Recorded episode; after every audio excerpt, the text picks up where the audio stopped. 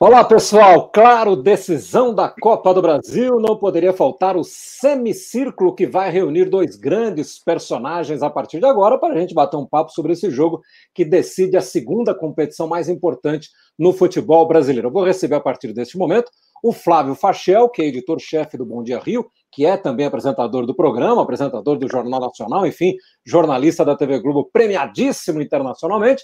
E do outro lado, o Fernando Praz. Fernando Praz, que é um dos maiores ídolos da história recente do Palmeiras, né? Então, um gremista e um representante muito querido ainda pela torcida do Palmeiras, a quem eu agradeço muito, tanto ao Praz quanto ao Fachel por estarem conosco.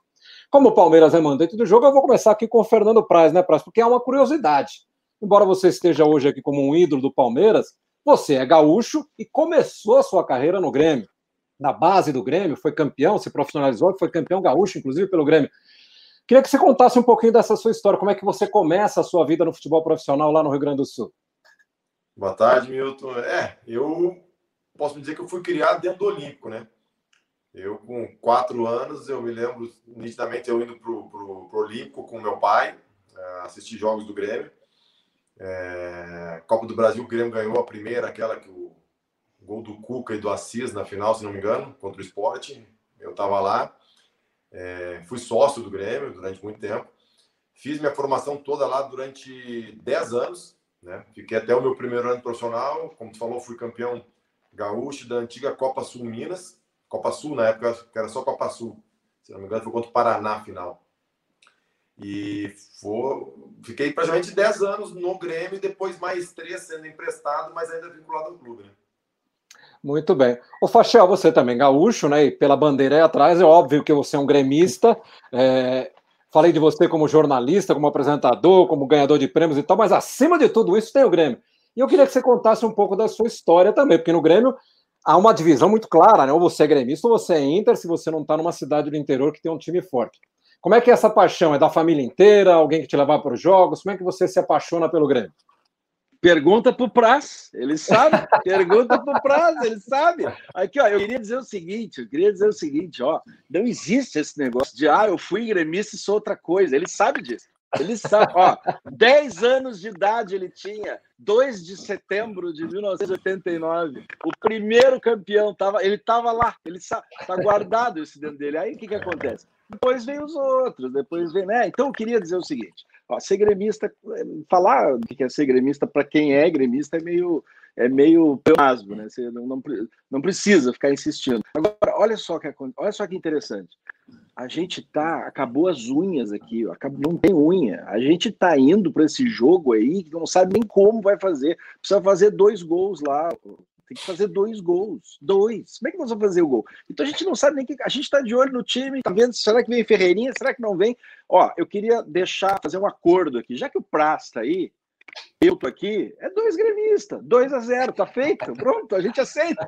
A gente tá assim, o negócio tá desse jeito. Praz, olha, o Edinho levantou a primeira Copa, você tava lá no estádio, 2 de setembro de 89 não tem como. Vem para o lado de cá, vem dar uma força que nós estamos precisando. Não, lembro, porque vai lembro. ser difícil esse jogo lá para nós. Eu me lembro, eu tenho, eu tenho coisas muito claras na minha memória ainda. Eu me lembro de, de a minha família assistindo o jogo da final do Mundial de 83 uh, no Japão, né? E eu me lembro do, do, da, da função toda que era, eu com 5 para 6 anos, naquele, naquela madrugada a gente vendo o jogo. Agora, Praz, é, é, curioso, né? Porque você começou a carreira no Grêmio, você foi campeão gaúcho no Grêmio, como você disse, você foi a outros clubes como Vila Nova, o Curitiba, foi campeão estadual nesses clubes também. Esteve em Portugal, três temporadas, lá você virou ídolo no União de, União de Leiria, né? Que é um time pequeno, mas você foi ídolo lá.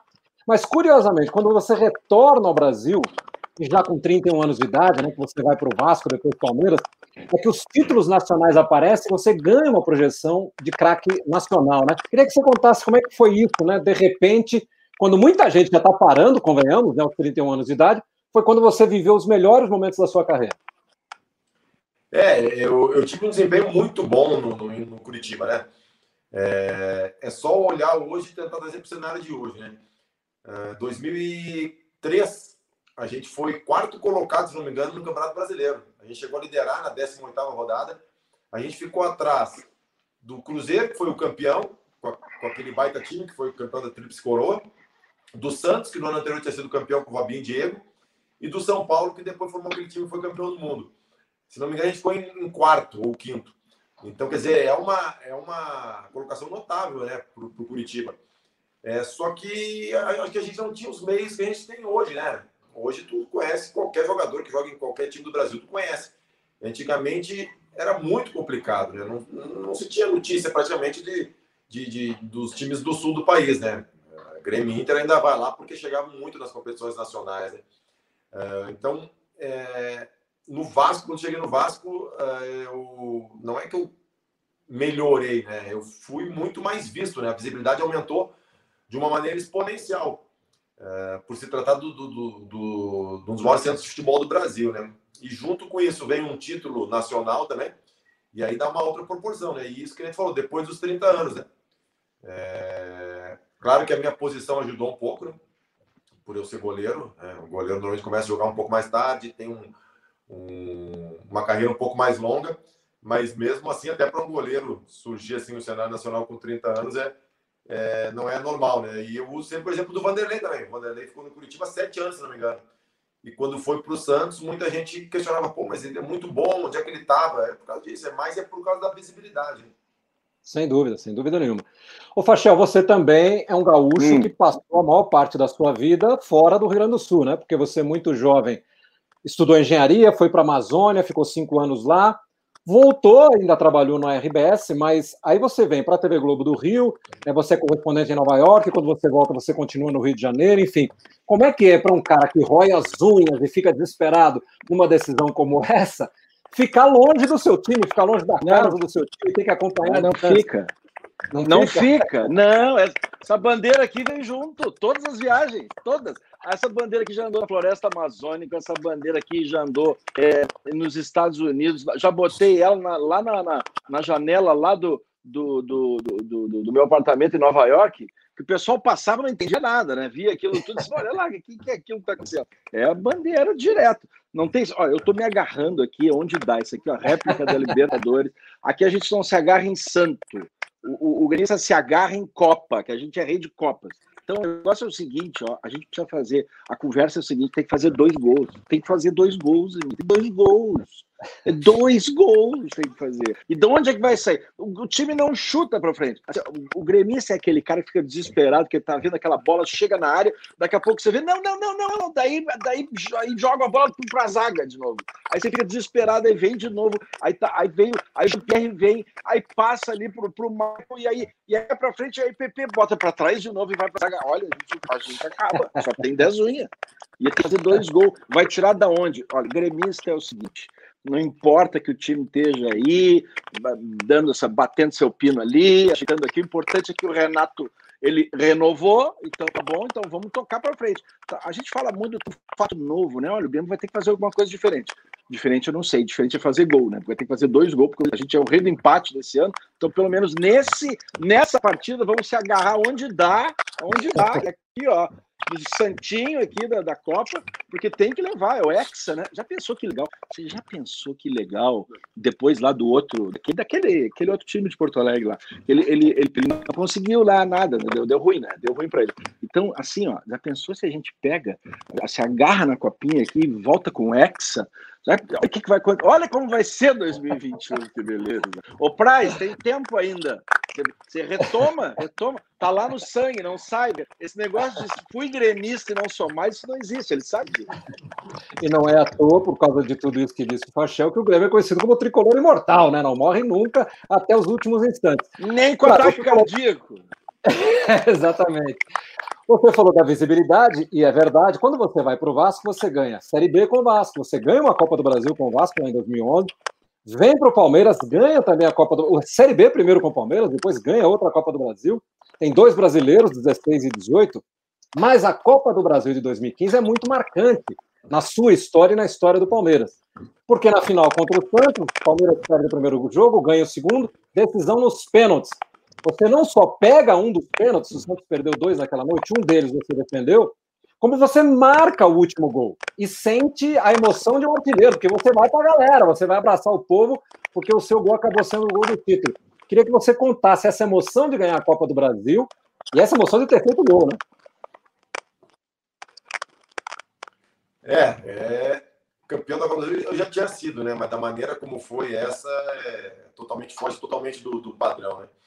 Eu não lembro, né, de uma decisão que um goleiro tivesse terminado a cobrança de pênalti, acabado com a série. E ainda mais um goleiro que nunca tinha batido pênalti, né? Nunca tinha batido pênalti na vida, só em treino. E por mais que tu treine, por mais que tu repita, tem um componente do treino que tu não consegue. Uh, do jogo, tu não consegue trazer para o treino, né? Que é, são 40 mil pessoas, uh, não sei quantas mil pessoas, milhões de pessoas olhando para a televisão. E no treino, se tu errar, tu bate outro, né?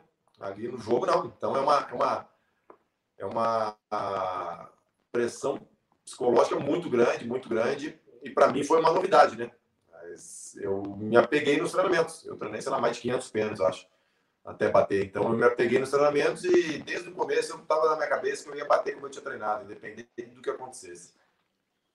Agora, prazer curioso, né? Porque não é aquela coisa, ah, foi todo mundo batendo, não tinha outro jeito, o goleiro tinha que bater. Não, você estava entre os cinco, né, que batem aquela primeira série, e já escalado como último para bater, né? Ou seja, havia muita confiança no que você podia fazer, né? É, Alexandre, Alexandre foi o culpado. o Alexandre não estava inscrito, né? Porque já tinha jogado pelo Flamengo, mas ele estava na beira do campo. E ele ajudou o Marcelo Oliveira a fazer a lista. E como a gente tinha muitos jogadores que estavam chegando e outros também é, pouco experientes, né? Se olhar a escalação que terminou o jogo ali, a gente não tinha muitos batedores. E aí o Alexandre falou assim: não, não, o Praz bate o quinto, bota ele de quinto. Aí o Alexandre até hoje jura que é porque eu batia bem, mas eu acho que é porque ele pensou que eu ia pegar dois e não ia precisar bater, né? não ia chegar em você, né? ô, ô Pachel, você lembra Isso qual aí, foi a grande emoção, a maior emoção que você já teve com o Grêmio, ou no estádio, ou em Nova York, ou na Amazônia? A, qual, do, qual dos títulos mais te emocionou, mais mexeu com você, não? É, muitos, são muitos. Vou fazer o quê, né? Mundial, é, é, é Libertadores. A gente tem, todos os títulos são emocionantes. A gente tem aqui no Rio, tem um grupo de amigos e tal, que agora não dá por causa da pandemia, mas antes a gente tinha o, o tradicional churrasco da final do Libertadores, porque a gente está sempre chegando nas finais e tal. Então, é isso. Então, assim, a gente está agora mais uma final, não dá para fazer o tradicional churrasco, mas dá para a gente, sabe fazer o quê? Olha aqui, ó, eu vou apelar para os deuses do samba no Rio de Janeiro, que agora eu estou praticamente carioca. Eu ganhei esse chapéu aqui lá da Portela, ó, pessoal, um grande abraço, pessoal da Portela, é azul, não é à toa. E olha, eu tenho que apelar para tudo, porque tá difícil. Tá, são dois gols contra o Palmeiras. São dois gols contra o Palmeiras. Quase um então, gol, assim, eu, eu quero que o Praz me ajude, porque como o Praz aí tá infiltrado lá no Palmeiras e tal, ele é gremista, é gremista nasceu gremista, não tem essa história de mudar de time. Então, como o Praça está meio infiltrado com essa, como é que faz, cara? Porque a Copa do Brasil, além de nos dar o Hexa, vai nos levar de novo fase para mais uma Libertadores, que é o nosso campeonato. Nosso campeonato é esse aqui, ó. Esse é o nosso campeonato. O resto é torneio de acesso. Tá? O resto é torneio de acesso. Então, assim, ó, como é que a gente faz? Dá uma dica pra gente aí, né? Porque a gente tá perdido, que a gente tem que fazer gol. É a coisa mais difícil que o Grêmio tem para fazer esse ano, que não consegue gol, nós temos que fazer dois. Então, Price, pelo amor de Deus, ajuda a gente aqui. E aí, Price? Qual é a dica? Como é que faz? É muito complicado, Price, porque assim, o Palmeiras tem essa vantagem, como diz o Pascal, para ganhar no tempo Olha, normal, o Grêmio tem que fazer tamanho, dois gols desse de tamanho. diferença. Se fizer um gol de diferença, leva para os pênaltis e tal. Mesmo não tendo público, né? Isso eu acho que diminuiu muito o fator casa, né? De você jogar com a sua torcida e tal. A gente não tem público nesses jogos, mas mesmo assim, é uma missão muito difícil essa do Grêmio contra o Palmeiras? É, Milton, acho que é um, é um ponto importante, né? É, o fator casa. Hoje em dia, tu perder de 1 a 0 fora ou, ou, ou ganhar e ter o segundo jogo, acho que não tem muita relevância muito embora tenham dois times no Brasil que, que tem um diferencial mesmo sem torcida, que é o Atlético Paranaense e o Palmeiras, né? Porque eles têm um tipo de gramado diferente e, e, isso faz diferença, cara, faz muita diferença até te adaptar. Então, embora não tenha torcida, o Palmeiras tem esse diferencial. Só que eu acho que é, é, é muito pouco, é a vantagem mínima, né? É a vantagem mínima. Assim como o Grêmio perdeu de 1 a 0 e aconteceu na Libertadores de 2019, né? Aconteceu até pior Palmeiras ganhou lá. Já ganhou bem lá, né? Do Grêmio lá 1x0. Saímos ganhando no Pacaembu de 1x0. Então, tínhamos dois gols de vantagem e acabamos sendo eliminados. Então, é, eu acho que isso também internamente no Palmeiras está bem vivo. E eu acho que pessoal também está tá esperto e está concentrado, porque sabe que já aconteceu isso em 2019, né? Agora, Praz, você disputou essa última temporada pelo Ceará, encerrando a sua brilhante carreira, e você viveu nessa experiência de jogar sem torcida. Isso muda muito o comportamento dos jogadores, o que acontece em campo? Você acha que isso influencia muito?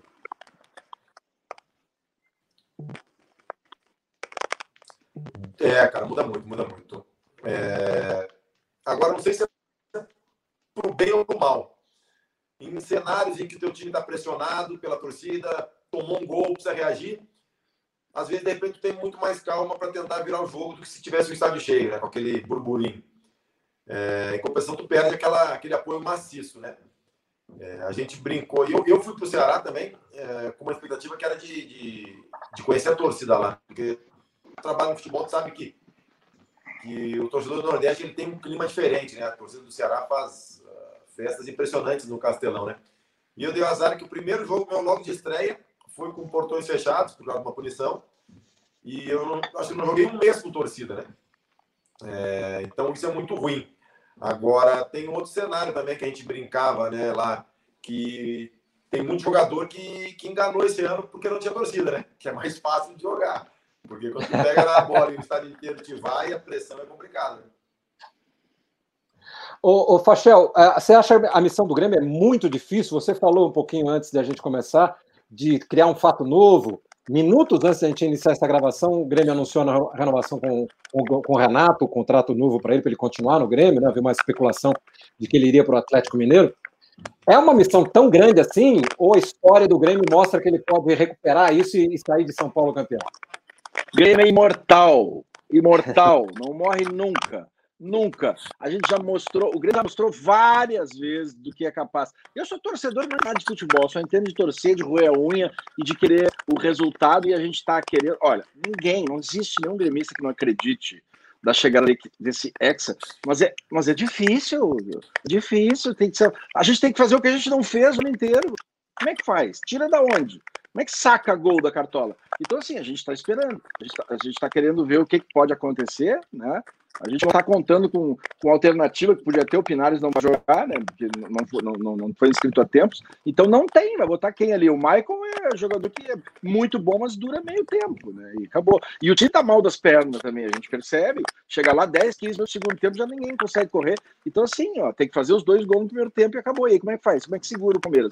Então, assim, o que, é, o que interessa é o seguinte: é todos os deuses do samba agarrado onde der nos santinhos e nos troféus, porque a gente vai fazer 2 a 0 Não sei como, não sei de que jeito, mas vai sair esse 2 a 0 e a gente vai ser ex-campeão, mesmo com o Palmeiras em campo. Podia dar um o Praz, não dá para você marcar tipo um churrasco no dia, não dá, né? Na pandemia, não tem como. Grava uma, é, é, marca uma live com os jogadores do Palmeiras nesse dia, para de repente eles faltam, né? Pode ser, de repente já ajuda, já ajuda. Ô, Olha, tem que fazer alguma coisa, é dois gols. Então, Vitor, você não está entendendo, Vitor. São dois gols.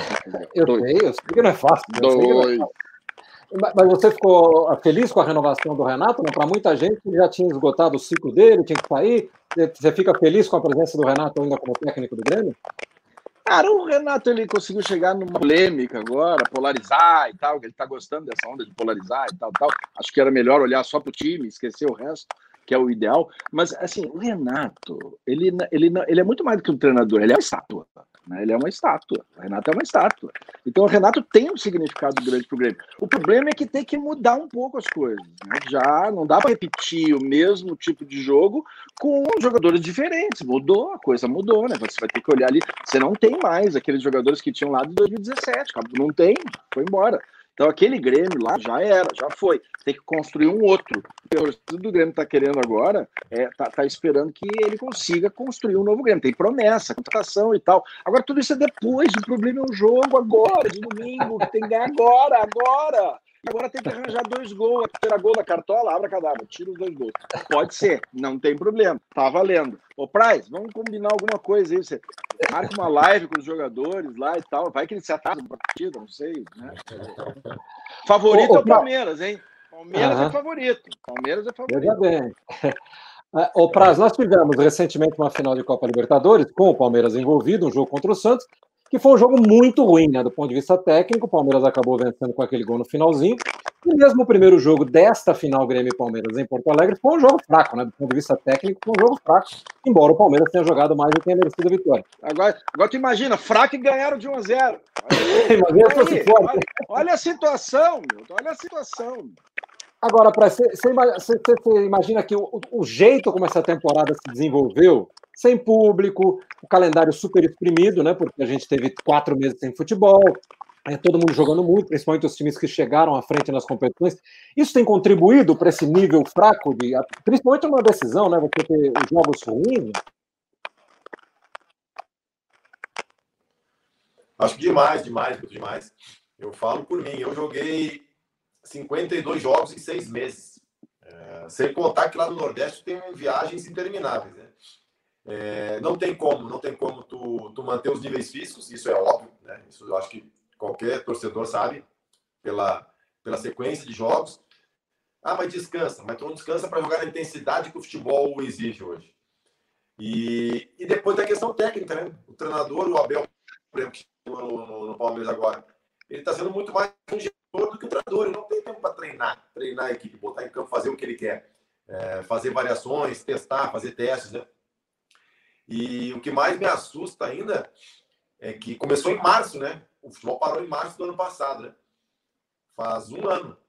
E Isso. a gente pensou que ia ter uma readaptação no calendário, porque o calendário de 2020 realmente não tinha o que fazer. Ah, foi uma coisa que ninguém esperava e teve que se, se encaixar as coisas. Número de jogos num, num tempo restrito. Mas desde março já sabia que ia ter esse problema para o ano de 2021.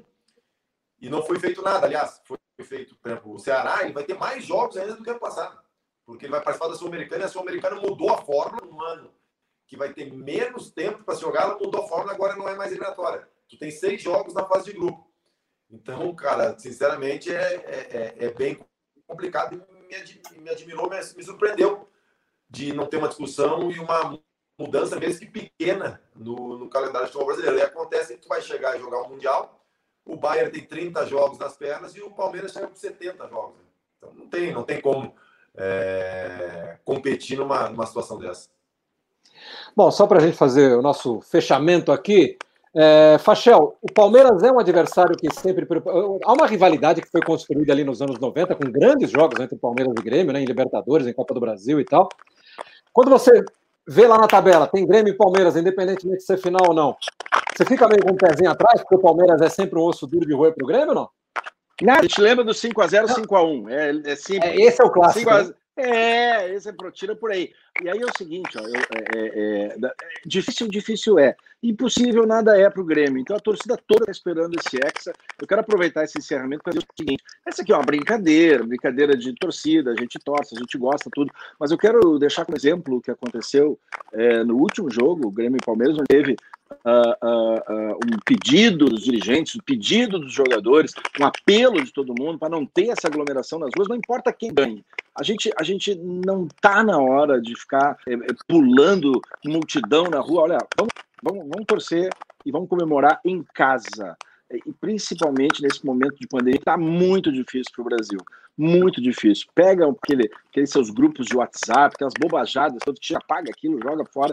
Olha, é importante entender, não está fácil a situação, e como restou, como as autoridades deixaram para a gente uh, decidir, então vamos decidir fazer o certo. Comemora, não interessa se o Palmeiras lá acabar ganhando no susto ou se o Grêmio ganhar naturalmente, né? É, mas vamos, vamos comemorar, vamos acompanhar o jogo de maneira uh, ordeira em casa, sem aglomerar. Esse é um grande pedido. Em Porto Alegre funcionou, eu tenho certeza que São Paulo vai funcionar também.